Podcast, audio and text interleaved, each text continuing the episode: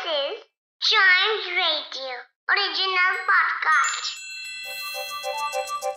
हर दिन की एक कहानी होती है कुछ ऐसी बातें जो उस दिन को बना देती हैं हिस्ट्री का हिस्सा तो आइए, सुनते हैं कुछ बातें जो हुई थी in this days history.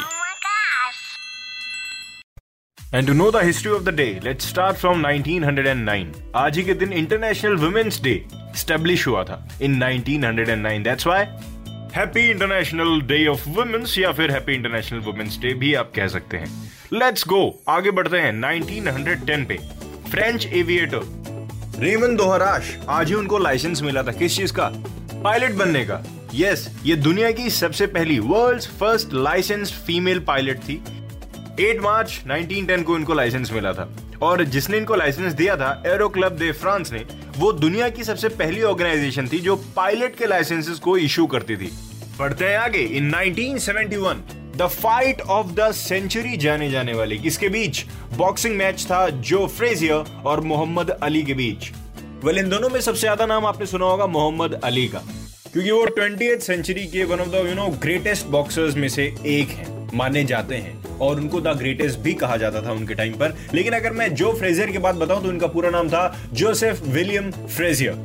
ये भी एक अमेरिकन प्रोफेशनल बॉक्सर थे, जिन्होंने मोहम्मद अली को कम्पीट किया था। और ये सबसे पहले ऐसे बॉक्सर बन गए थे जिन्होंने मोहम्मद अली को हराया था।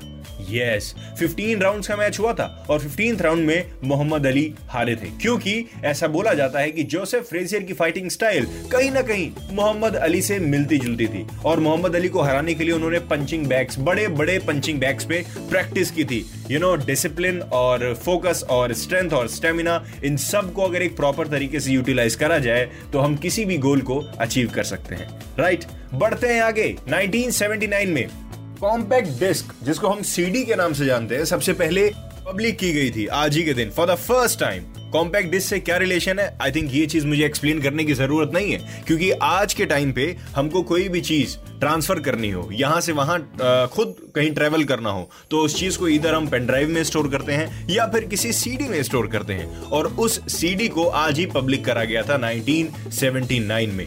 कंपनी का नाम था फिलिप्स, और इससे लोग बोले, अरे यार, इससे तो काफ़ी काम हो सकता है। तब से आज तक ये यूज़ होती आ रही है। ऐसे कई रिराइटेबल डिस्क भी आ गई कॉम्पैक्ट डिस्क भी आ गई, जिसको आप बार बार रेज करके फिर से उसमें डेटा ट्रांसफ़र कर सकते हो। इसी के साथ दिस डेज़ हिस्ट्री का ये वाला एपिसोड खत्म होता है। इसके अगले एपिसोड का इंतज़ार करिए, और साथ ही साथ चाइम्स रेडियो के और भी पॉडकास्ट ऐसे ही सुनते रहिए।